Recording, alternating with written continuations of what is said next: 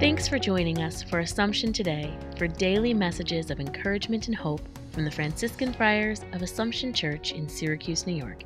Here's today's message.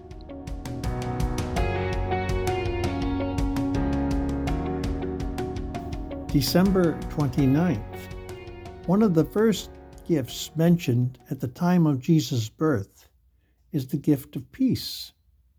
It is a goal that all seek in one way or another. The angel's greeting long ago proclaimed that peace would be the possession of those of good will. Peace does not come about from without.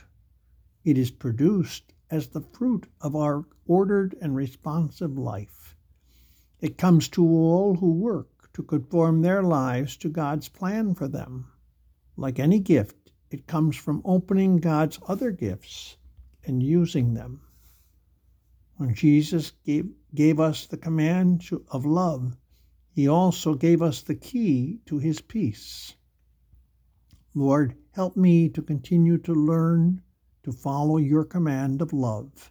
Lord, give me your peace. Thanks for joining us today.